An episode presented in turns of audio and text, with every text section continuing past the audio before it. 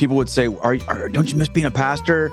You know, you're not doing anything in ministry anymore. Cause I worked a regular job. And I was like, nope, I don't care. I don't need to do that. I'm in the church. I'm a Catholic. I get to go to Mass and receive Jesus Christ in the Eucharist. I didn't need anything more.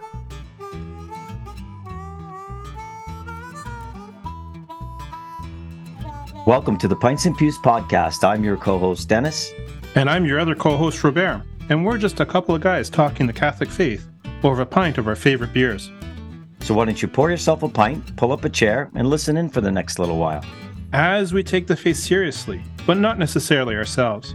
And as always, if you want to take part in the conversation or have an idea for the podcast, leave us a comment or swing by our Facebook page and drop us a message.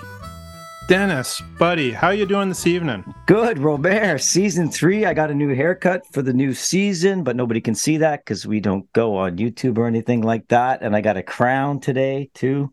In you my had mouth, to point not... out that it's season three just to bug me, didn't you? Season three, yes, yes. We're getting old, Robert. It seems Se- like time is just flowing, has it? Season three shouldn't start until Lent, but uh, we'll have yeah, that arm wrestling. That's right. We're going to have that arm wrestling, but uh, you've got another great guest. So as things change, more things stay the same. You seem to round up all these great guests every year, Robert, for the third season. We're starting off with an excellent guest tonight, correct?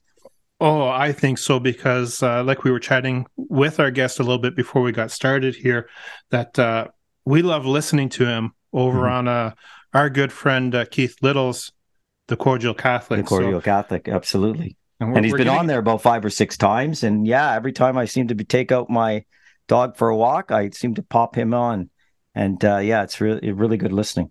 And it feels like we know we've known our guest for forever and a day because we we've heard his voice so much. Mm-hmm right and we do have a lot that we want to talk with our, our guests this evening because when i was looking at the the layout that we've put together i think it covers about three or four hours worth of material that we're going to try does. to condense down down into our hour here. And then maybe you know what if we have a lot left then we get him back on the show. Keith's got him back like five or six times so we can certainly do the same thing right? We keep saying that we'll bring back guests and we haven't yet so maybe this will be the first one that we have a repeat. There, there's so many great catholics out there that uh, absolutely. uh, doing great work that you know trying to fit them all in into to our meager schedule is and converts too which get me excited about the faith but i don't want to spoil your your bio there that's and I, up, and so. I don't know if uh, our guest is going to want to come back because neither one of us is named keith either right? so but yeah, lots to talk about. The beer's getting warm. I know and you'll always get cantankerous. Exactly. So. so. you do the bio, then we do grace before beer, and then we open the beers and start drinking. That's your season three resolution. So you can okay. let us imbibe quicker on the okay. show. We'll see what we can do for you. Okay. So, our guest tonight, Dennis, is a former Protestant pastor with over two decades in the field of ministry. Keith Nester crossed the Tiber and entered the Catholic Church in 2017 after a 20 year discernment process.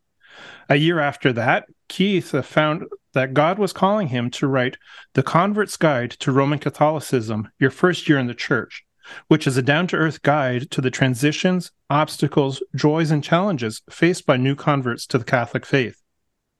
Keith uses his preaching talents to speak about faith, theology, and his journey to Catholicism, while he's also the executive director of Down to Earth Ministries and content creator on YouTube and his podcasts, Unpacking the Mass and Catholic Feedback.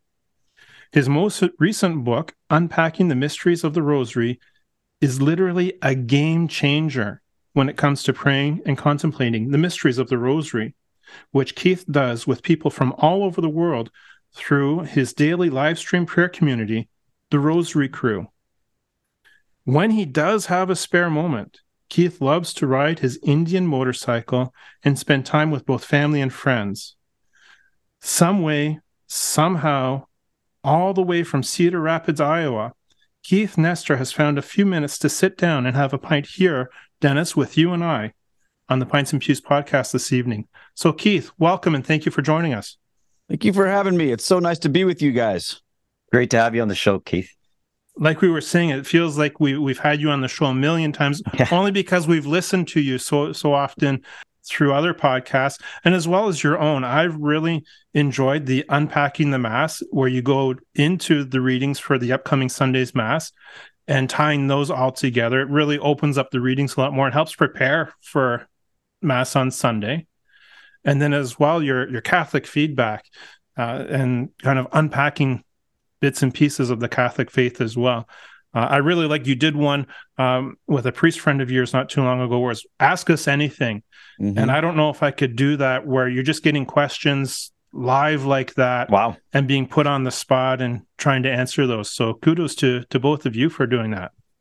Well, thank you so much. Uh, I'm blessed to have some great priests in my life that are also willing to help me with the things I'm trying to do here on uh, on online and in the different types of content that I'm creating. So always the the first question we like to ask our guests there keith is what are you drinking with us this evening? I am drinking a blue moon belgian white. Nothing fancy. Actually my son left it here. So i'm like oh i'm i'm more of a bourbon guy myself but um I, we've I had, I, I think we've had people, sometimes. yeah, had bourbon on the show or different types of uh, alcohol, not necessarily, but we get Blue Moon up here, don't we, Robert? I think that's very common, isn't it? I think so. I know it's a white beer, which really isn't mm-hmm. my my style. It's not white beers. The wit beers aren't aren't really uh, something that I appreciate. But I know Dennis, you really like the white beers. I, I, do like, you know what, Blue Moon. I, I've had a couple of times, and I do like the wheat beers, more of the ger- German. But yeah, I mean, Great. Let's see how it is. I guess we'll open them up and uh, you'll lead us in prayer, Robert. Yeah. Now, Dennis, too, you yourself, you just came back from Belgium not too long ago. Did you I, have any white beers while you were there? No, I didn't have any white beers. I had a lot of, uh, um, I had a few Trappist beers. And of course, I had I don't want to embarrass myself. I might have had a Stella Artois or two, Robert, which is kind of like just the no name brand there, isn't it? Yeah, that's kind of embarrassing. Pretty much, pretty yeah. much. But okay, so we'll, I get we'll you guys are beer snobs, then, aren't you? You know what? Not snobs, and you. I want you to talk about the because you're not a wine snob. Because I do want you to bring that up when you do talk about the Rosary. You made that great analogy to wine, so I want you to keep that on the back burner, Keith, because I really enjoyed that analogy. But no, we're definitely not beer. We like all beers, don't we, Robert? Robert's probably a little bit more of a beer snob than me, but uh, no, we we enjoy all types of beers, don't we? Yeah, oh, for sure. But I'm really going to throw you a loop today, Dennis. So I'm going to hold off introducing my beer because I know it's going to catch you a little bit by surprise. But what do you have for us this evening, Dennis? Well, right now I have one, but I've just seemed to misplace my opener. But I'm gonna, if I can find it shortly, I might have to go into the fridge and get a can. What I've kind of podcast the, is this? What is going on? You got to come yourself. Per, yeah, those are not those are not twist off because I know. I is yours a twist off or is mine is a uh, twist off? Here's you're a smart man. This is one of the beers that you gave me here, Robert. This is the Old Flame right by yourself, a peppermint stout. So I'm gonna see how that compares to our old uh, Guinness Stout, and I, if I can open that in the next little while. And what have you got there, uh, Robert? What's the big surprise? The big surprise. I brought along a Budweiser. Oh, you did, what? eh? A Budweiser. a Budweiser. but there's a little bit of thought that went into the Budweiser today. I know. So it, I, yeah. I'm, I'm going to put you two gentlemen on the spot right now. Why mm. would I have picked a Budweiser for today in particular? Because I wasn't even thinking of the Budweiser until this morning because there's a German connection with um, Pope Benedict Emeritus, is there not? Well, then I would be drinking the Old Flame Brunette, which is a, a Munich Dunkel Lager, which Duh, I did. Have, Come on, I, man! I, Everyone I, knows that.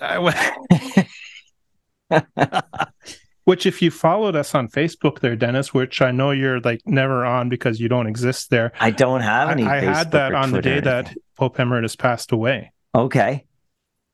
Okay, but there is a link to today. The and I didn't. I, I, I, wasn't thinking of the Budweiser until I was doing the Saints of the Day this morning. Well, the Saint okay. of the Day was John Neumann. Yeah. Okay. So he was a school teacher guy. So yeah, and became Bishop to, of Philadelphia. Yep, Bishop of Philly. Okay. So I'm okay. We're to, getting there. Okay. Now you need you need to work your way backwards in his life. Okay, he's from the. He was born in the Czech Republic. Exactly. Okay. Um, that's pretty good. What town did he go to seminary in? Prague. Budweis. Budweis. And Budweis. He went. He went to seminary in Budweis, which is the home of Budweiser. Wow. So that's wow. why I had to have a Budweiser. It's okay. just. And as I was explaining that to that's my son cool. earlier today, I just said to him, "It's the little things like that that keep your dad going." Right? Yeah. It's just the, the, the little quirky things that just. Okay, put you up your hand if you didn't know Budweiser was an actual town. There, there my myself there and we Keith, go. we're that's that's pretty impressive, Robert. So You yeah, learn something new every day. And now, probably the most popular beer in the U.S. Would you agree with that, Keith? Oh, I would say That's gotta probably Bud Light would Bud be Light, the most okay. popular beer. You know, I, w- I wasn't going to go that far. I mean, it's, it's I mean, far enough that I'm having a Budweiser. But, well, I'm proud of you. Thank you. And it's a it's a World Cup edition, so I'm wondering if this is one of the cans that they sent to Qatar and then they weren't allowed to sell while they were over there. So Are they even allowed to have beer over there? they made a special exception for the World Cup, Really? and then But they then even they- shut that down. Yeah, they shut that down. They're in the like, end, no. they? No Yeah. beer for you. So did you find an opener yet, there, Dan? No. So you guys you will lead us to get in prayer, and then I'll jump quickly and grab an Well, opener. you know what- so Can't Yeah, just put it in your teeth and just like. you know what I was man? thinking that, eh? And I just got a crown today, and the, and I don't want to get rid. You I don't want to go back to the try dentist there, to get another one. I don't want to pay. I mean, this is minivan man. He's not uh, driving around the Rosary RV. So, No. Ooh. Yeah. all right. So, okay, we'll say grace before beer. And then as we're opening up and enjoying ours, Dennis will head over to the beer fridge to find something else. So, in the name of the Father and of the Son and of Son, the Holy and Spirit. Amen. Amen. Bless, O Lord, this creature beer, which thou hast deigned to produce from the fat of grain, that it may be a salutary remedy to the human race, and grant, through the invocation of thy holy name, that whoever shall drink it may gain health in body and peace in soul. Through Christ our Lord. Amen. Amen. In the name of the Father, and the Son, and of the Holy Spirit. Amen. Amen. Excellent. And Robert. Keith, now as Dennis is heading off it. to the beer fridge, I'm gonna fess up a little bit. He really threw me off because usually we we open our beers before we say grapes before beer, Oh, I know. Okay. and then now I'm I'm really I'm I'm out of sorts. I'm out Okay, of so sorts, but we'll give this a, a good. I found it, and there you can Oh. see it. How about that? Can you see that, Robert? You'd appreciate that. Oh, okay. Where did That's- that come from? Where's that little boy oh, from? it's Manneken Pis from Brussels. It is, sir. Okay, so Very let's see what we have here. And we'll get my Budweiser poured here, and I always like to take a little picture. I mean, Keith, who was ready to open the, his beer with his teeth, I think is just drinking straight out of the bottle. Oh, I'm just love drinking that, straight out of the bottle, man. This is how we do it over here. You know what? When you get when you get to our age, well, especially Robert's age, you need a glass, Keith. You can't do the bottle anymore. But we were talking about a little Keep bit that there mind. that uh, Keith, I'm not sure if you realize this, but uh, our mutual friend Keith Little, him and I are from the same hometown. Ah, One of us a little bit earlier than the other. So I'm not making any judgment on that. I don't want to like spoil it. he he is on YouTube, but you're not, so people could look and kind of make a judgment. this this is true. I was on his show the one time, and I think people could see the age difference in which one of the which one of us is the senior member Okay. uh, from from our hometown. Um, that's what. Anyways, gentlemen, cheers. Cheers, Robert. Cheers. Cheers, Keith. I'm supposed to have an orange slice in this, but I don't. I feel I feel like a like a loser, but it's all right. It's pretty good. Yeah, mine's Put a- good too. That's really Ke- good, Robert. If you're putting fruit in your beer, you, you know you can put a little umbrella in there as well. Or I don't know. I just know whenever I see these out in the wild, people have a, like a big glass with an orange slice in them. Just like the Corona with the uh, was it the lime The or the lemon? lime. Yeah. I like I like me some Corona.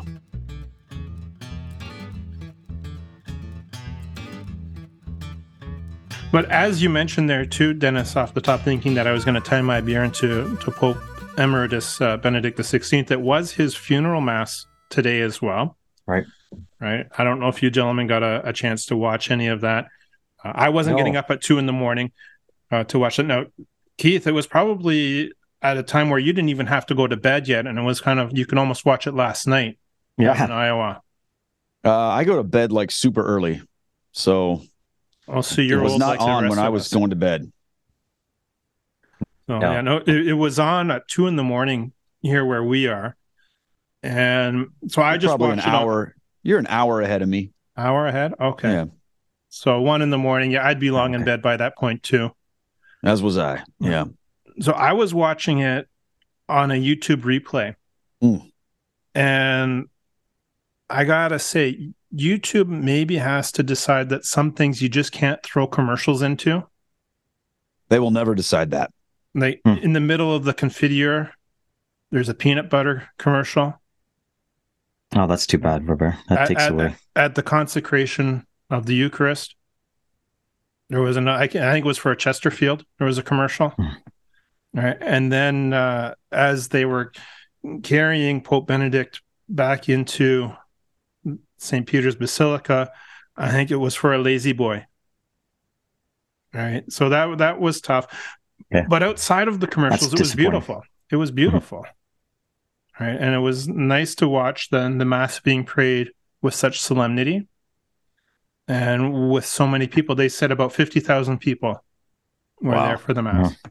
Brilliant man. I think I, I was reading somewhere. I, I, I picked up the New York Times obituary on on Benedict. You know, thinking, okay, what are they going? And it was done really well. It must have. I must have been reading for like 15 minutes his obituary. I couldn't get through it. But they did. They did say, and you two would concur, is that probably the most brilliant pope since Innocent III, which I don't really know much about Innocent III, but that's a few years ago. So they're calling, that was your childhood, wasn't it? they're calling him that. Like it's that's quite the. uh you know, um, praise, isn't it? For sure. For sure, for sure. And you've read some of them, Robert, and not a brilliant academic yet. His reading, his it's it's a good reads, isn't it? It's not it's, heavy. He's very accessible, very accessible. very very accessible, and I would suggest to anyone uh, his series on the life of Christ, Jesus of Nazareth. Right, excellent, excellent. It really opened up my eyes and my heart to who Christ really is. Now, I wanted to ask Keith here because you came into the church in 2017. Mm-hmm. So, as a Catholic, you've never really known Pope Benedict XVI except as Pope Emeritus. Correct. Was there ever any special influence or or anything along the lines that you know memories for for yourself? Well, he actually is uh, quoted in my book, um, Unpacking the Mysteries of the Rosary, when I talk about the fourth glorious mystery, the Assumption of the Blessed Virgin Mary. I came across this quote by him that stuck with me and I put it in my book. And the quote reads this way The Virgin Mary among all creatures is a masterpiece of the most holy Trinity. In her humble heart, full of faith, God prepared a worthy dwelling place for himself to bring to completion the mystery of salvation. Um, and that's something that he said on on 2006. So like, I just think I, I, I appreciate his intellectualism and his and his brilliance, and of course, I also appreciate um, what he did to bring the liturgy. You know, now granted, I wasn't a Catholic when when he, you know, had the the document about the liturgy that allowed the Latin Mass to come out of of where it was. But I attend a Latin Mass, so I have to give him give him uh, praise for that. Oh, for sure. In the Latin Mass, uh, we used to have the Mass prayed to the, the Missal of 1962 uh, in our parish as well. And it, it is very, very different, but very, very beautiful in and of itself. And just the silence.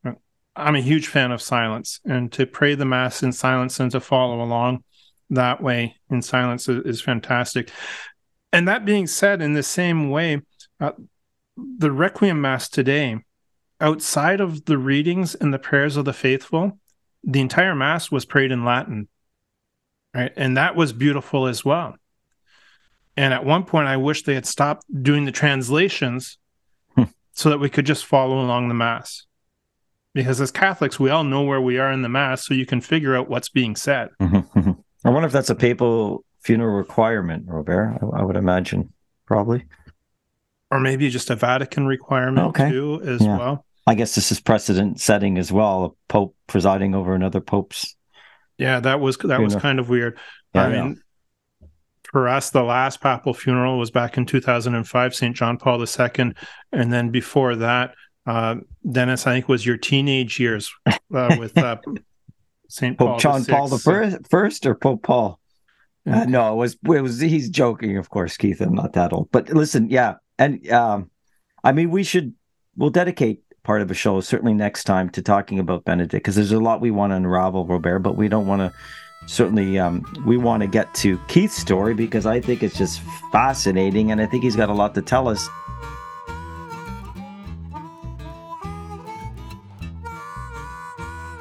This is where I step in with my inner Marcus Grodi to take us back, Keith. Certainly, I know you've had a couple of different experiences in the podcast I listen to. You give your longer version, short version, whatever you want. But we want to go back to this whole convert you know, part of your experience, your life for so many years, and how you ended up in the Catholic Church. So maybe you can take our listeners through that for a little while.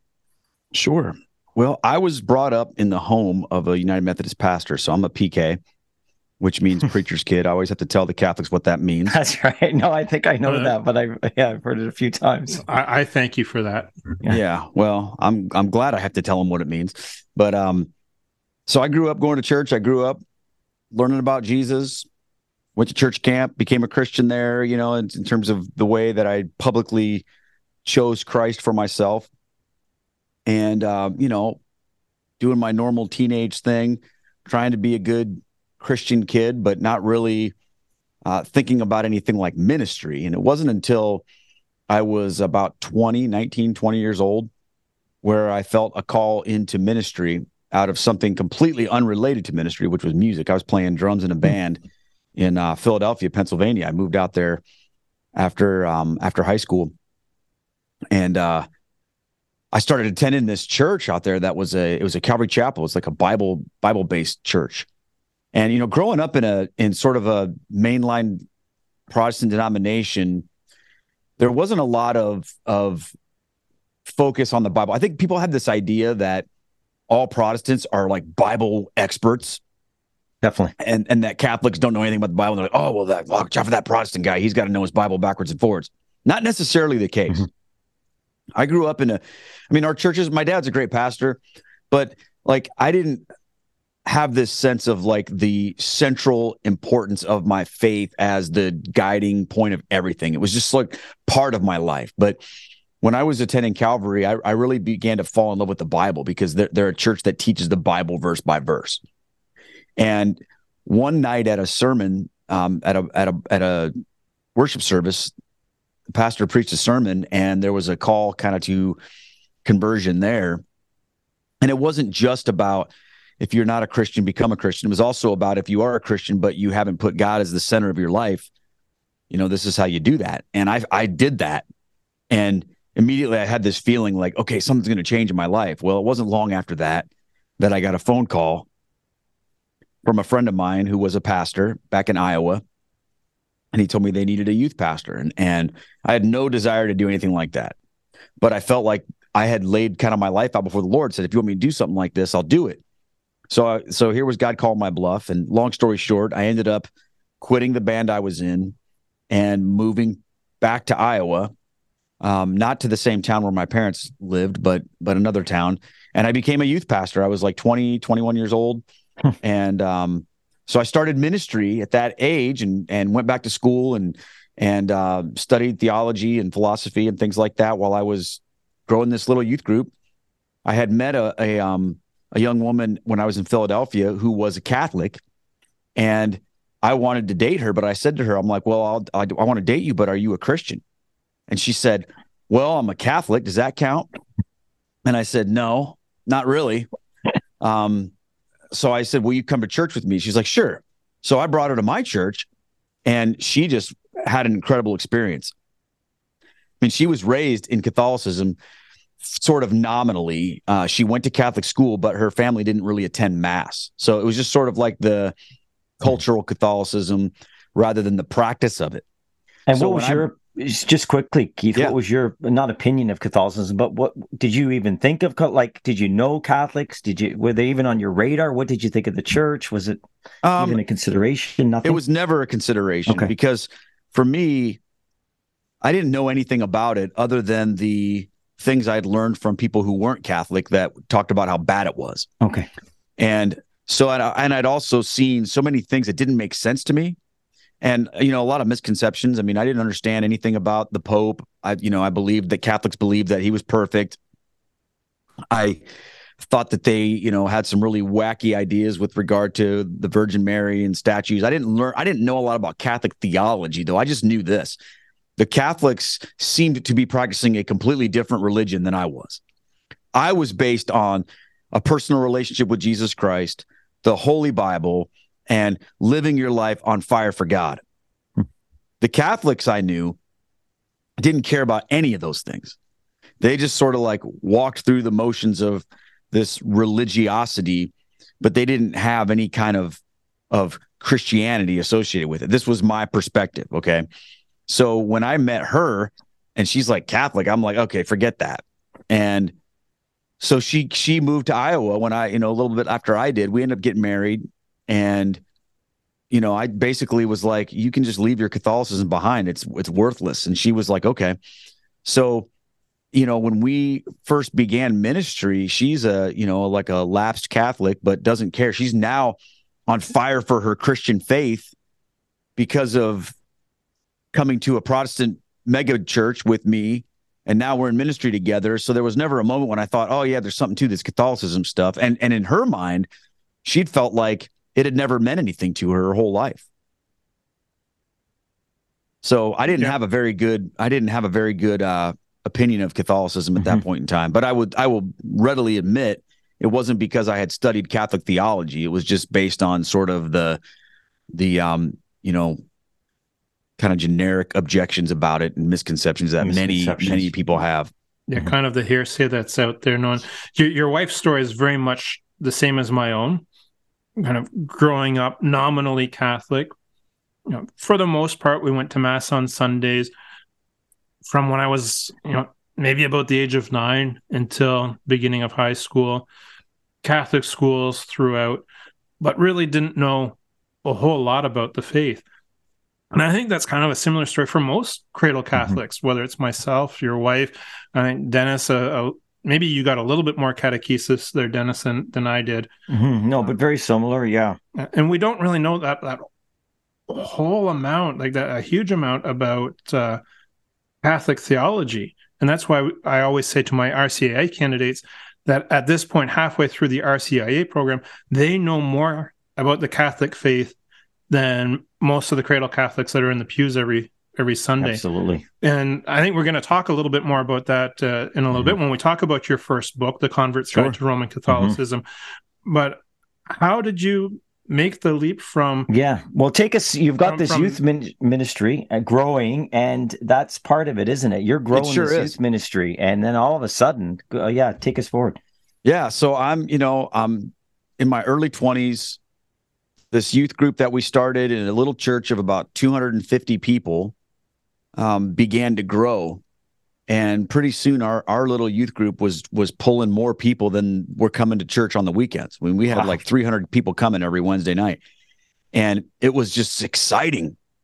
And i was preaching the word and people's lives were being changed. And i was i was convinced that this is what god had for me to do and that he was blessing this because you know, I knew so much about the Bible and about God. Well, one day I was looking for a graphic designer because I wanted to create a logo for my youth ministry. Because, you know, if you're going to do youth ministry, you have to have some kind of cool stuff. You know, you have to have a, a name and a logo and merch and all that kind of stuff. So, you know, you have to have an identity to it. And that's so why Dennis and out, I can never do youth ministry because we just don't have the cool factor, right? you got to have that going on, right? yeah, we got some swag for you after the show, but that's about Sweet. it. Go on. Well, so so I, I ended up going. You know, this was 1998 ish, 98, 90. So there the internet wasn't really a thing. So I'm in the yellow pages and I I come across this graphic designer and I I call and and got connected with this man who, when I called him on the phone and explained to him what I was looking for, he sounded really interested in it. And, and he said, Yeah, I would love to help you out with that. You know, I'm involved in my my youth group, my church too. And I'm like, Oh, cool. So he invited me to come over to his house and look at some of his ideas. So I it was my I remember it was my anniversary, my one or two year anniversary. And um, I told my wife, I said, I'll be back in about 20 minutes. I got to go over and meet with this guy and um, check out some of his ideas for the youth group. So when I went over to his house, as I'm walking up to the door, I noticed that he's got these statues on the front steps. And I'm like, oh, this is interesting. And I, I recognized the Virgin Mary, of course. I recognized St. Joseph, but there was some other guy with like a parrot on his shoulder or something like that. I didn't know who that was. And when uh when I knocked on the door, this guy answered the door. His name's Devin. And Devin answers the door and he invites me into his house. There's a little bowl of water on the side of the doorway. There's statues everywhere. There's icons and paintings and all this like religious looking stuff. And uh, and uh, his house was immaculate. and he invites me over to sit down at the dining room table and i felt like i had just stepped into like you know a mansion and it was a simple humble house but he had it decorated in all of these things related to his catholic faith and i'm like what is up with this and, but but we're talking you know like two dudes in our 20s because he's about my age so we're having this conversation about the faith and it was very clear to me that he had he had the same kind of faith that i had and so I was I was very confused because I'd never met anybody who was Catholic that talked like like I did. So then I th- had this thought, well, maybe he's not Catholic. Maybe this was like his wife or his grandma or something like I don't know. So I remember asking him. I said, "So, are you you're a Christian, right?" He's like, "Oh yeah." I'm like, "You love Jesus? He's your Lord and Savior." Yeah. I said, "Okay, well then, what's all this Catholic stuff, dude?" And he just started laughing, and he was like, "What do you mean?" He's like, "I'm I'm Catholic." He's like, "My Catholicism is everything to me." And I started freaking out in my mind. I'm like, what? So then I started thinking, well, I can easily then convert this guy because clearly he doesn't understand anything. He doesn't understand the Bible. He doesn't understand Christianity. So this will be great because now he will become a volunteer in my youth ministry. He's going to design all of our stuff, and I'm going to basically win one for the kingdom. You know, I mean, I, I talked plenty of Catholics out of Catholicism in my short amount of time in ministry by mm-hmm. then, you know, because it seemed like every other person that was joining our Methodist church was an ex-Catholic. So it was it was pretty easy for me to to walk people through that. So I began to try to do that to Devin. So I started asking him, you know, when when were you saved? When did you give your life to Jesus Christ? Because no Catholic ever had a good answer for that until now. You know, now he's telling me his testimony. He's telling me about Jesus. He's telling me about the sacraments. He's telling me about the Eucharist. And I'm like, the what? And so he's he's explaining these things to me. So then I start like, okay, I'm just going to dig some Bible verses out. You know, call no man father.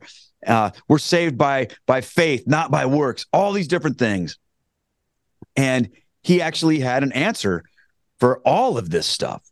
And then he began to kind of turn the tables on me and ask me some things. And I was like, I had never been talked to like that before by a Catholic. And it was kind of fascinating to me. I was like, this is interesting stuff. And I don't know, a couple hours had gone by, and I had told my wife I was just going to be gone for 20 minutes. Remember, it was my anniversary. Yeah, that's that's not a good sign on your first no, anniversary to disappear no. like that, sir. So I said to him, his wife called down from the upstairs. She was like, oh, I think Keith needs to get going. And I'm like, yeah, I do. So he he just said to me, he says, oh, before you leave, he says, I hope we can talk about this stuff again. I was like, absolutely he said, Before you leave, I got something for you. I want to give to you. And then he's like, This guy was like you, only worse. And he became Catholic. And then he started laughing. And he hands me this VHS tape, and it was the Scott Hahn conversion story. And, you know, I'm like, What is this? He's like, Just watch this. So I went home. My wife was like, Where in the world were you? You know, did you go to the video store? I'm like, Uh, no. So I, you know, I didn't watch it that night, but I don't know, sometime within a couple of days, I watched this the Scott Hahn conversion story, you know, the old school one that that was recorded in like I don't know 1987 or something like that. I don't know, yeah, but um, conversion story heard around the world. Exactly, which I later found out when I actually talked to to to Scott that he didn't even he wasn't even supposed to be given a talk that day. Um, there was a they he was at a he was at a little little conference, small group of people, and the video the VCR video thing wasn't working. So they were going to show a presentation and the machine wasn't working. So someone said, Hey, would you mind just telling us how you became Catholic? And somebody recorded it. And then that's what that is. Those are usually the best stories, or the ones yeah. that you just kind of get up and, and go. Because when oh. you have time to prepare, you over prepare.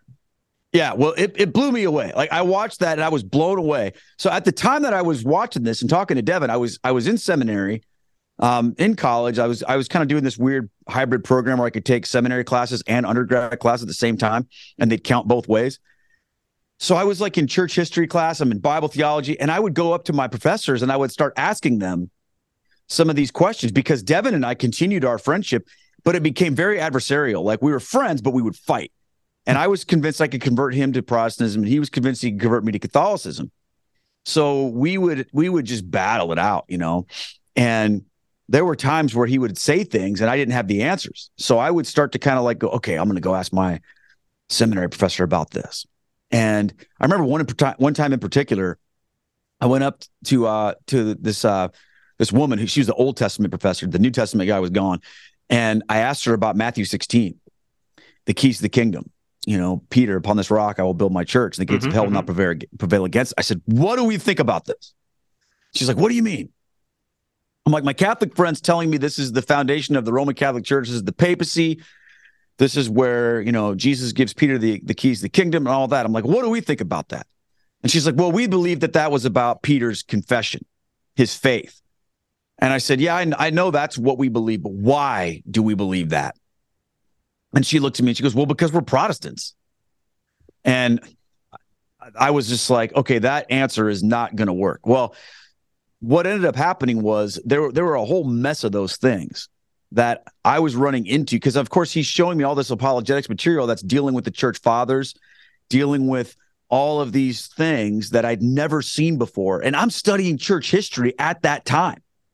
And I'm learning about these guys, these church fathers, but I'm not, and, and I'm even learning that that they had some weird beliefs, but but it was never in like in the context of this is how the church understood what the scriptures meant, and this is how the church understood itself. It was more like, well, here are some guys that were really old and they had some interesting views, you know, but we we've sort of figured those out now, and we we know better than they do um, with some things. Now, with other things, no, we, we're we're gonna we're gonna just rock with those guys. You know, um, the canon of the New Testament, the nature of Christ, the Trinity, all that stuff. We're we're right in line with them. But when they start talking about the Blessed Virgin Mary, the Eucharist, the the Bishop of Rome, all this stuff, then we have to say no.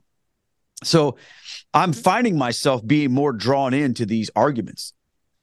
But the problem that I was having was that as I'm doing that, my youth ministry is blowing up and it's getting bigger. And now I'm married with kids and I've got a I've got a career going and and it was uh, it was apparent to me that even though I was feeling like there were elements of Catholicism that were revealing themselves to be true to me, that I just wasn't ready to sacrifice what needed to be sacrificed to become Catholic. And I hadn't really said anything to my wife about any of this other than just, oh yeah, I'm going to convert Devin and and you know, but I I didn't let anybody know that I was starting to feel like maybe the Catholic Church was the true church. And in the middle of this, I went on a pilgrimage with my friend Devin and a bunch of other people. They invited me to go over to Rome and Medjugorje with them, and I was like, okay, you know, it was a free trip to Europe. I went, and that was an incredible experience. But I still, I, there was a lot of work going on in my heart that that God needed to do before I was actually ready to to give it some thought. And there, there was a couple moments where I almost did, but I, my fear just got the best of me. And then eventually I said to Devin, I'm like, look, I just can't do this. There's no way I can't, I can't quit my job. I can't blow up my whole life. So I'm just out. And I kind of turned my back on Catholicism. I didn't talk to Devin too much. I basically was like, nope, I'm not even going to think about this anymore. And that lasted, you know, several years where I was like, didn't even give it a thought. I thought, you know, okay, I've been there, done that. I still had enough of those misconceptions and objections in my own heart that I could talk myself out of not being Catholic. Um, I still believed in my heart. I was like, okay, the Catholic Church isn't the whore of Babylon. It isn't Satan's church, but it's still not the one true church. But that wasn't really based on any extensive study. That was just based on the fact that I really didn't want it to be. So, because it was going to, you know, be a big deal. So, eventually, and I'm almost done with this part of the story, but ev- eventually, Well, we're fa- we're fascinated. Yeah. That's why we're we're not jumping in. We're just Okay, completely well, I know it's a long here. story, and I'm no, I'm no, it's a great story, a Keith. bit, And and and you know what? It's not a Protestant accountant moving over to become a Catholic accountant. It's your whole life and your career is wrapped up in your faith right now. It's not an easy jump, as our listeners, you know, we understand totally. oh, for sure. And I'll, I'll share with you how I kind of talk about that with people who Mhm. are who are where I was.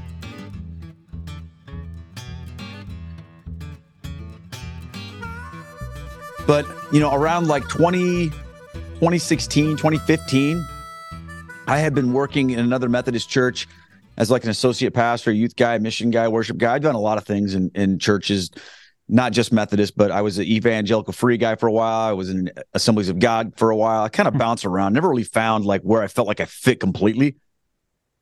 But because I grew up Methodist, you know, that's where a lot of my my roots are and a lot of the people I know are. And the way I got jobs was I just, you know, pastors or different people in churches go, Oh, Keith, come work for us. you know, because I had this reputation of being this sort of like rock star youth pastor that blew up this youth group back in the day, right? Mhm. So anyway, I'm at this I'm at this this church, and I don't know if you know anything about what's going on in the United Methodist Church, but it's basically splintering. Um, again, it's dividing itself over the issue primarily of well, the the issue that is the the touch point of it right now would be like human sexuality and um, you know, who can be ordained a pastor, marriage, that kind of thing. Mhm. And the church I was working in was a was a fairly well, I'd say moderately conservative theological church. And the pastor there, who was a good friend of mine, was. I was extremely like conservative theo- theologically. So for me, I was really having a hard time with all of these other people in my denomination that were doing all these things that I thought were completely ungodly, unbiblical, and it seemed like our denomination wasn't doing anything about it. And in fact, was moving in the opposite direction. So I, I I came to a point eventually where I was like, look, we we can't do this. So I'd get in these these discussions with my with my friends who some of them were a little more liberal. And when I would talk about why I believed the way I believed based on the Bible, they would say things to me like, well, that's just your interpretation of the Bible, Keith. And it became apparent to me that I wasn't able just to argue from scripture because everyone has a different interpretation of scripture and they can make it justify just about anything they want to do. So then I started thinking to myself, okay, but this is how the church has approached these issues for 2,000 years. To which the response was, well, which church? You know, because not every church. And I was like, well, the churches that are faithful to God. And I remember one of my friends said to me, well, the church has been wrong. And it's our job to fix it. And something just didn't sound right about that to me. And I, so I started arguing about like church authority and, and tradition. And I remember I had a friend, she said to me, she said, Well, if you believe in all this church authority stuff and tradition, then why aren't you Catholic? And I had, I was like, Oh, I haven't given that a thought in a long time. But I started to, I started to think about it again and dust off some of those old apologetics books that Devin had given me years ago and began to sort of like walk through my current situation that was that was basically a circus which re- which was the result of no authority. And so I'm I'm processing that situation that I was in up against the backdrop of what I had learned about Catholicism in the past. And so it's starting to sort of make some more sense to me. And you know one thing led to another I had a friend of mine who's Catholic who I was talking to about this stuff and he encouraged me to seek out a priest in my town and just begin to to kind of walk through those things with him. So I started. I I, I called him up and he said, "Hey, meet me after daily mass and we'll go to lunch." I hadn't been to mass in forever, you know, but I I went down in my town to a daily mass, twelve oh five in the mm-hmm. afternoon. I was blown away by all the people that were there on a Tuesday afternoon, and this moment happened in the mass that really like rocked me. And it, it it wasn't the Eucharist, it wasn't the you know the gospel reading, it, it was the procession when the deacon walked in holding up the gospel as he's processing in. Kind of you know how they do that in the church where they Yep, show everybody the, the the scripture. And When when I saw that, mass too, yeah, yeah, he did in the in the you know when I saw that I was like, wow. As a guy who was so committed to the Bible, to see the Catholic guy holding this up, like showing it to everybody, like this is important here. Hmm. that just hit me. And then I went out to lunch with this priest who was unlike any other priest I'd ever met before. You know, we we started talking. He was very upfront with me. He was he was awesome. But when I explained to him kind of how I was feeling, the, the struggle I was in, and I was like, yeah, you know, I think there's some stuff here with Catholicism, but I just, yeah, I need a lot more time to to think about doing anything like this. He said, "You don't need any more time, Keith. You just need to make a decision." And he just basically called me out. Well, I'm at the in the middle of all this. I'm reading all these books. Now the internet's a thing, so now you can watch videos on YouTube and you can hear talks. So I'm I'm consuming Catholic content and I'm looking up things on websites and I'm trying to learn the best I can. And everything is just seeming to make way more sense to me now. And it was just like all coming so clear to me. But I still had that issue of fear. You know, now I'm I'm 10 years older. I've got my kids are teenagers now. You know, it's like I'm I'm not in my 20s anymore to where it's like, okay, you can kind of start your life over. It's like, what am I going to do? I've been doing this for 20 years now. What am I what am 100%. I supposed to do? Mm-hmm. Yeah. So it's it's even scarier to a certain degree. But I was like in, in a different place in my faith because I had walked through some dark times in my life after I sort of ran away from God on the whole Catholic thing back in the day. And I had I had decided that I wasn't going to live like that anymore. That I was going to seek the truth no matter where it led me. So that openness in my heart was it was sort of a different thing. I wasn't like trying to disprove Catholicism like I had done in the past. Everything that came at me before, it was always like, yeah, but that can't be true. Now I was sort of in a different place where I was like, okay, God, I don't know what's true anymore. Show me. And God began to just, through a lot of a couple of very interesting experiences, show me things that I had that I, I couldn't deny. And one in particular that happened to me was I was preparing an Advent sermon. Uh, it was Advent 2016, and I was in my office. Getting, I was writing a sermon on uh, the Annunciation when the Blessed Virgin Mary got the news from the angel Gabriel that she was going to become the Mother of God. Now, in Protestant world, we just call that Luke chapter one.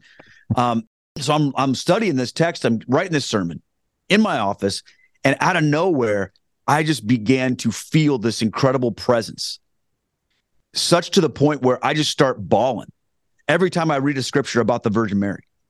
And I'm thinking of her. And it was just like, I felt like something that I'd never felt before in the room with me. And it was like undeniable. Like, what is going on? And I got up that Sunday to preach. Like, I, I had never thought about her like this at all, but I got up to preach that sermon on Sunday. And it went a completely different direction than I expected it to uh, when I was preparing. Like I ended up preaching. I mean, I had I had it all ready to go. How she's the new Eve, how she's the woman of Genesis three fifteen, Revelation twelve.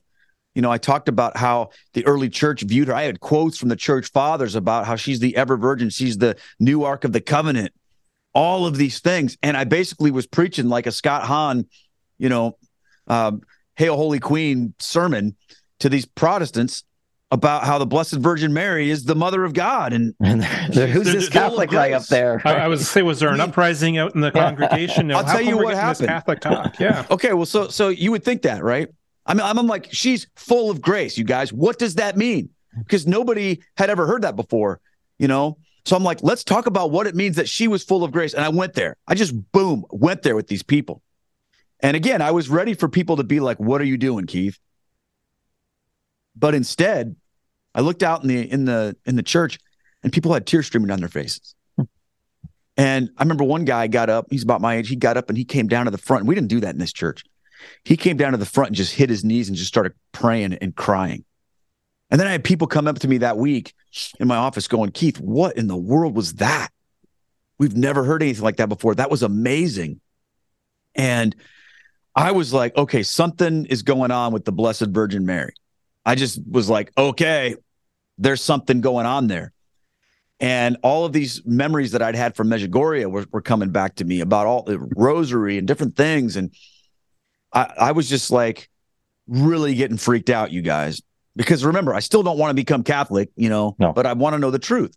So I wake and up. And you're building morning. a new church at the time, aren't you? Or in the process? We were. we had a. Yeah. So our our Methodist church in our in our city was growing, and we had we were in an old downtown church building and it was falling apart so we were we were raising money We'd already bought like 20 acres of land on the outside of town we were raising 10 million dollars to build this big beautiful new mega church i was i helped design wow. the thing you know hmm. and we were we were all about that so the, the future was bright for our local church right mm-hmm.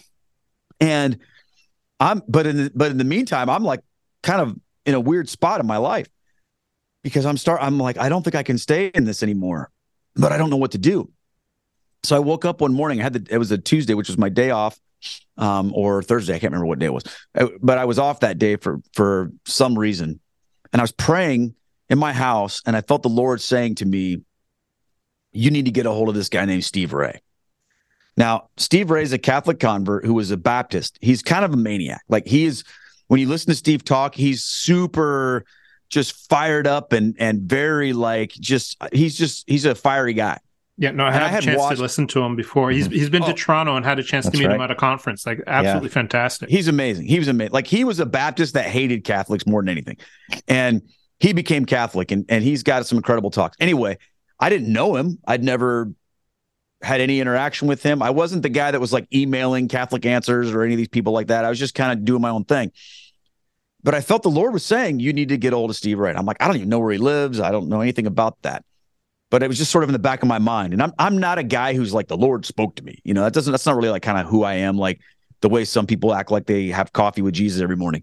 So, but I will say this, like that came out of nowhere, that thought to connect with Steve Ray. So that evening, I'm scheduled to have dinner with one of my friends. His name's Greg. He's a, he's a very strong Catholic guy. He was on that trip to Medjugorje. He's the one that, that took me over there with Devin. And Greg and I remained friends, and he was aware of what I was going through with all this stuff. And we were going to get together to have to have dinner. Um, so we we met at this restaurant, um, and we walked. He walks in, and before he even sits down, his phone goes off, and he looks at me and he says, "Oh, my wife just texted me and she said, here's I have a message for Keith. Tell Keith Steve Ray is in town tonight, and he's giving a talk, and you guys should go."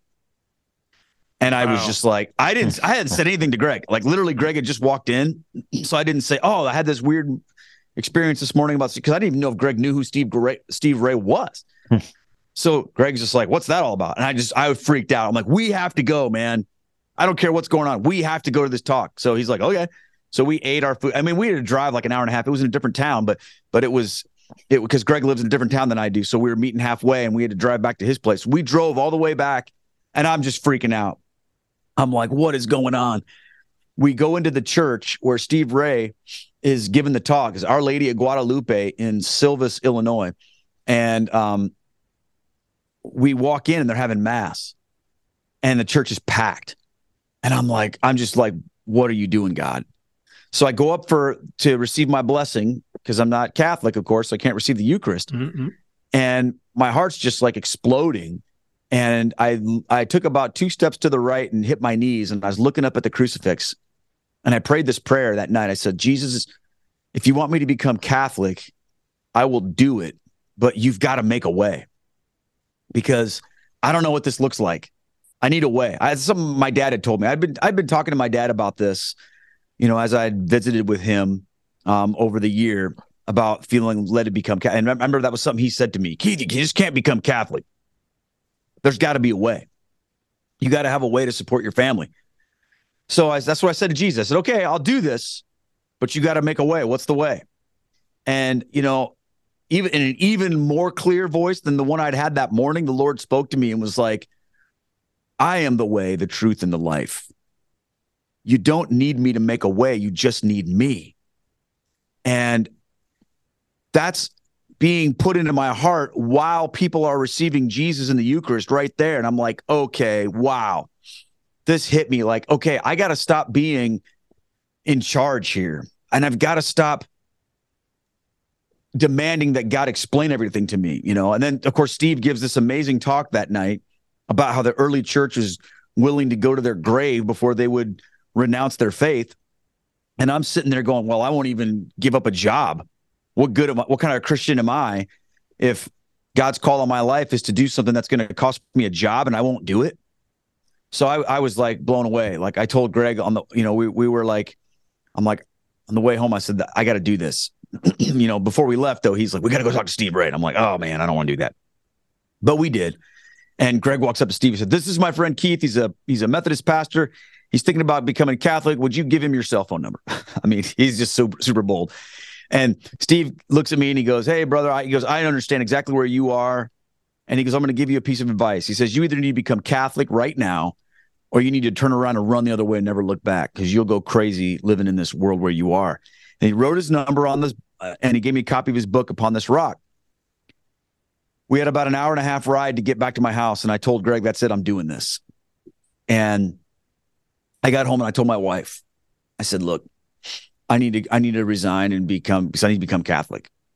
And you know, she had not been on this journey with me towards Catholicism, but she was aware of what I was going through.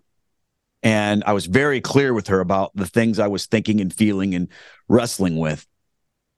but she wasn't like, oh, yeah, we should do that. So I was worried about how she was going to take this news because I didn't have a plan B. And she said to me, Keith, she said, I'm so proud of you. And if this is what you feel like God's calling you to do, then this is what we're going to do.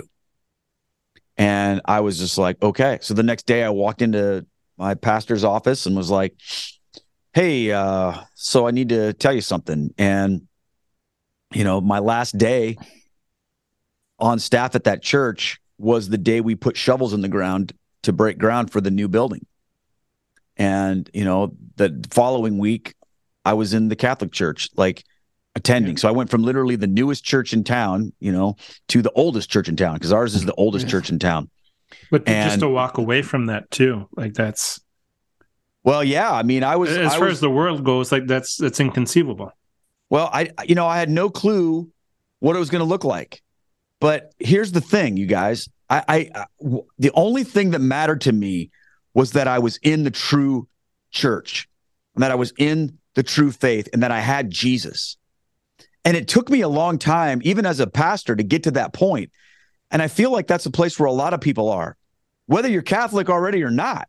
A lot of us live in that place where when God calls us to convert, because I think everyone needs to convert to, you know, it's just a question of where you're starting.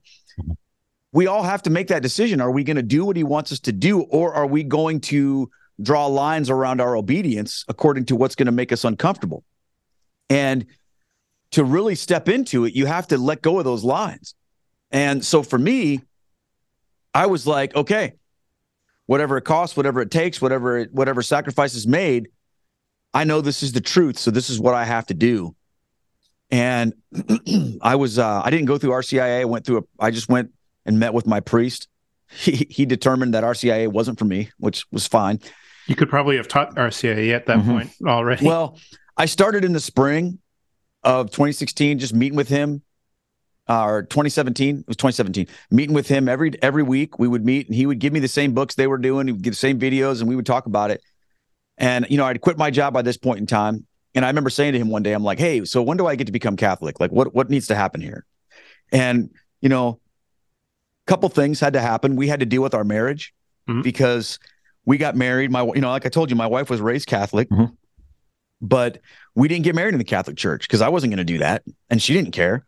So we got married in the Methodist Church. Well, if you know anything about how that's supposed to go down, you're not allowed to do that unless you get a dispensation, which she didn't get. So mm-hmm, the mm-hmm. priest said to us, Well, you guys need to deal with that. Now, you know, we just said, Okay. A lot of people I know, when they get to that point in the conversion process, they can be so fired up for the Catholic faith Mm-hmm. But when there's something with the marriage they have to deal with, they're just like check out. But we were just like, okay, we'll do it. I mean, and it was great. It was no big deal. Um, and so we did that. And then I, he said to me, okay, well, that's taken care of. When do you want to come in? And we randomly picked the date of October 8th, completely randomly. Well, that Sunday that I came into the church to be received, I didn't know this, but um, well, here's what happened. Mm-hmm. I, I, came up front to get my receive, make my confirmation and receive the Eucharist for the first time. I go back. I'm in the front row of the church. When it's time to, uh, you know, share with each other the sign of peace, I feel this tap on my shoulder, and I turn around and it's Steve Ray, and he happened to be in our city, in our in our parish at that particular mass. Wow. Standing right behind me. And I didn't even notice him. And he was there. And he's like, brother, welcome home. You'll never look back. Now, I don't know if he made the connection that that was the guy who had, you know, been there with him months earlier, mm-hmm. you know, whatever. Um, I mean, I've asked him about it since then. I don't, I don't think he remembers it, but, but it doesn't matter. Huh. The point is this: like that was like God happens, going, yeah, that's yeah, amazing. Like, what? I think it's even cooler that he doesn't remember it. You know, um, so that's the deal, man. I came into the church that day and it's been the most incredible adventure ever since. It's been over five years now. And, you know, someone's one time said to me, Oh, well, you're so fired up about the Catholic Church, you'll get over that. And, you know, then you'll be like the rest of us. And I was like, Well, it hadn't happened yet. I, I I'm more excited each and every day about being Catholic. I mean, and I, I always say that to my wife. We go to mass. I'm like, man, I'm so glad to be Catholic. This is so awesome. And So- and I, I know I can speak to a little Yeah. bit that not just myself, but I think I speak on behalf of Dennis as well. That we were kind of the guys that at one point were just kind of going through our faith and, like you say, not really on fire. We were just the, you know, the the guys in the pew and there every Sunday with our family, not not really knowing much about the faith and not really. I, I know for myself, not really caring to know much more about the faith. But I find the more I get to know about the faith and the more I dig into our Catholic roots, the more on fire I become. Right. And you're already starting on fire and with all of this knowledge, and you're still continuing to dig deeper. So the fire is just going to continue to be kindled and kindled and kindled. Right. Oh yeah, I mean it's it's funny. I look back on it now and I realize how little I knew when I came into the church. You know, I, I knew so. I mean, I knew the big theological pieces of it, of course, because I studied the the book that's like four inches thick. That's called Introduction to the Catholic Faith for Adults, right? Hmm. You know, so I knew kind of the big rocks, but I didn't understand hardly anything about how the mass was, the liturgy, a lot of things. I was like, okay, I don't, I don't know this stuff. And I, every time I learned something new, it was like, what? That's amazing. Who figured that out? You know, oh, that's so cool. And I would have lots of conversations with people who were like, Keith, why did you do this? And when they would have questions about things, you know, and I would explain the Catholic perspective, I found myself like falling in love with it all over again. And it's been like that ever since.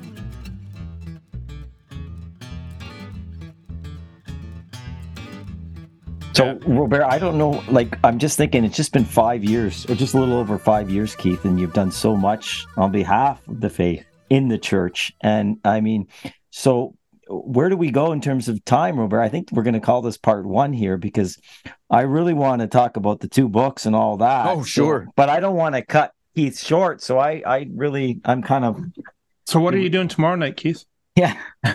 I have another uh, live stream tomorrow night. I was going to see you got another beer to. Well, we definitely have to get him back for the second part because I don't know if we're going to get the you know the Rosary crew unpacking the Rosary. You gave me a couple of chapters that that was amazing, and I want to hear about the first book, The Convert's Guide to Sure. Catholicism in the First Year. So, I Robert, you're Yeah, I think we're we're going to have to drop Keith a, a line again uh, in the next couple of weeks and set up for another visit. If Absolutely. if, if That- you're willing that's to come okay back, with me. I'm willing to do it because I'll tell you this. I will. T- this is this is you know this may surprise some people when they see all the stuff Mhm. I'm doing. When I became Catholic, I had no desire to do ministry. I did not come into the church with a plan to be like some convert guy to teach people about the faith. I had no desire to do that. My priest said to me, he said, Keith, people are going to try to get you to do stuff because you were a pastor. He said, just take a year and do nothing. Mhm. You know, I did, I did do like one thing, one or two things for, for my friend Greg, who had worked so hard to get me into the church. And he's, you know, he asked me to come give a talk for some little retreat or something like that. I did that. But like, I was like, not going to be that guy. And I was totally cool with it.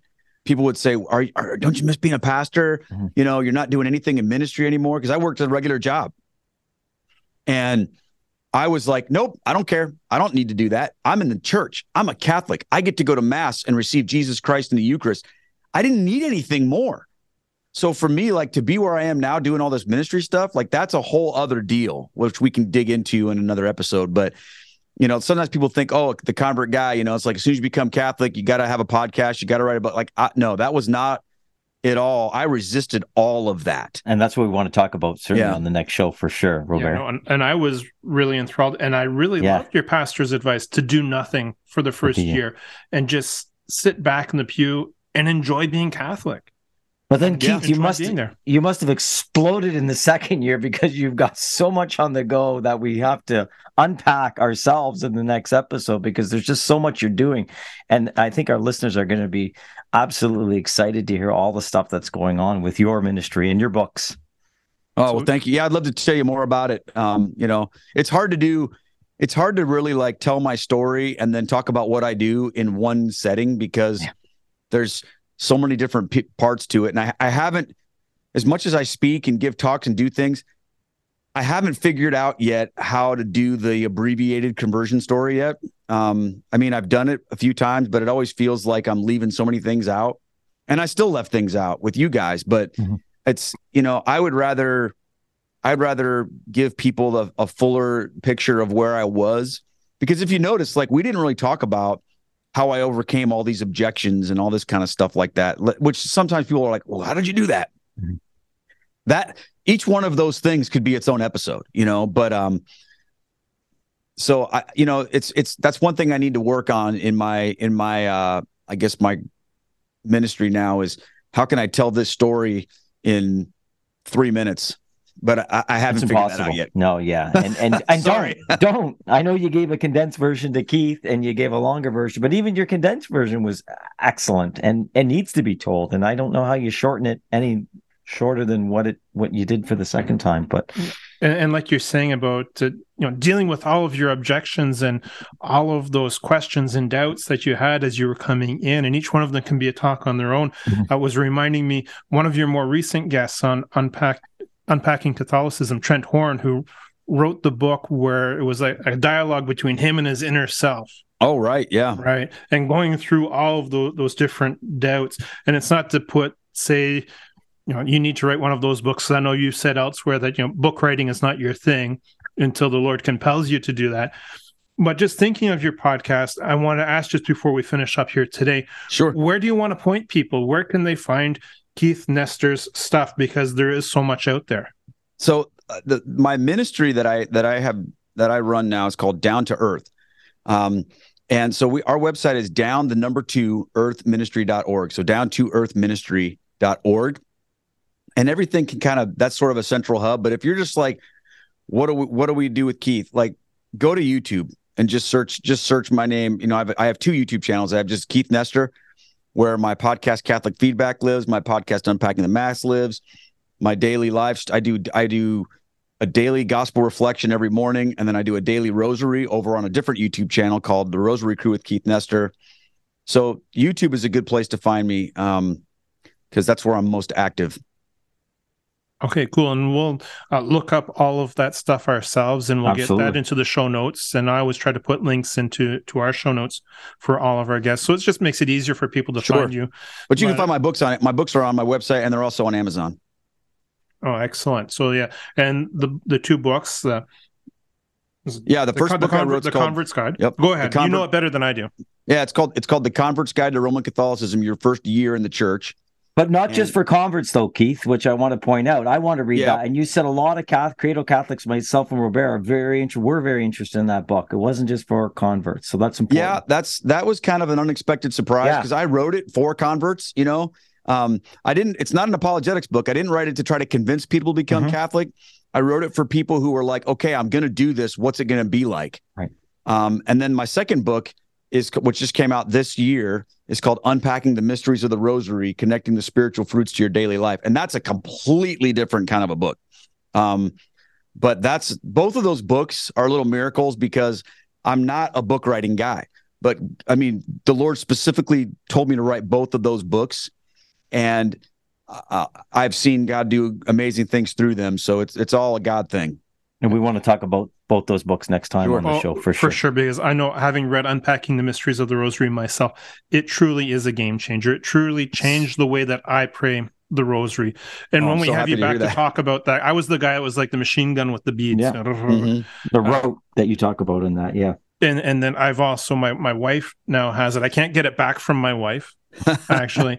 and she's making notes in in your book, but then she's transferring from your book to her little rosary handbook and, and all and all of that. So I really want to open that up as well when we get the chance. Sure, we can make that happen, guys. Yeah. Well, again, Keith, thank you so very much for taking the time out of your schedule. Like I said, what are you doing tomorrow? And you've already got stuff lined up, I'm sure, for the next six months. So yeah. Oh, we're going to Guadalupe. I'm leading a pilgrimage to Mexico oh. City uh, uh, next Sunday and then Fantastic. we'll be back. We'll be back on the 21st of January, and then February 5th we leave. My wife and I are leaving for a month on a Rosary Crew road trip. We're going to go. We'll be. We're going to go over 3,000 miles praying the Rosary in different cities every day with people live streaming that. We'll be gone for over a month, and then as soon as I get back from that, I've got parish missions I'm giving for Lent. So it's it's pretty it's pretty rock rock solid doing stuff. Um, But when we're on the road, I still do my daily live streams. I still make all my episodes. I still do meetings with people. I still do all the stuff I do here. It's just I'm doing it in the back of a of a van. Excellent. And we want to talk about the Rosary Crew too, because that's uh, really interesting stuff how that came about as well. All right. So, Keith, you got to go get the van started up and uh, head out to the airport. You've got your pilgrimage and all of these things. So, again, thank you so very much for for joining us. How was your Belgian moon? It's pretty good, man. It's pretty good. I, I I'm not gonna lie, I like it. Yeah. Even without the orange slice. Mm-hmm. And Dennis, the the peppermint stout. Oh, stout's always good, Robert. You know that, yeah. And it's just about just about done. Perfect timing as well. Per- perfect timing on that. Budweiser, it's a beer. Yeah, it's a beer. we we can sum it up with that. Keith, thanks so very much, and uh, we'll talk again soon. yeah, great Thank to have you on the show, Keith. Thanks Appreciate a lot for you guys. coming. Thank you so much. Take care.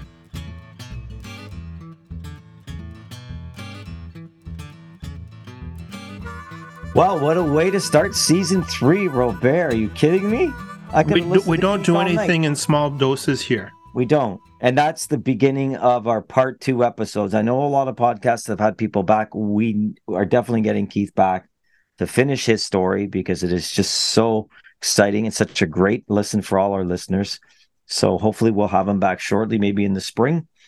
Um, absolutely, like that was so fascinating. I could listen to to Keith go and tell his story. Like you said as we were wrapping up there, I'm really interested to hear about the convert's guide to Roman Catholicism. which is not just for converts. And I want to purchase that book. So you'll go on Amazon, purchase that, and I'll send you an email transfer on that. But another great guest, Robert. And I know you'll probably have another one lined up for us at the end of the month. Yeah, no, I'm really excited about uh, who we have lined up for the end of the month. So, uh, for those of you that are out there on social media, uh, you can check out our Facebook page and my Instagram account at uh, Catholic Moment Seven. Uh, there'll be some hints dropped in the next couple of weeks about who we've got coming up towards the end of January. But Excellent. let, let's just say it. I think it's a, a Catholic speaker that slides in very nicely with the pints and pews Great. notion there Great. but no keith was excellent uh, i really encourage all of our listeners to pick up his books even though we haven't talked about his Mhm. books yet uh, to kind of do a little bit of homework before we Absolutely. have him back on Right, right.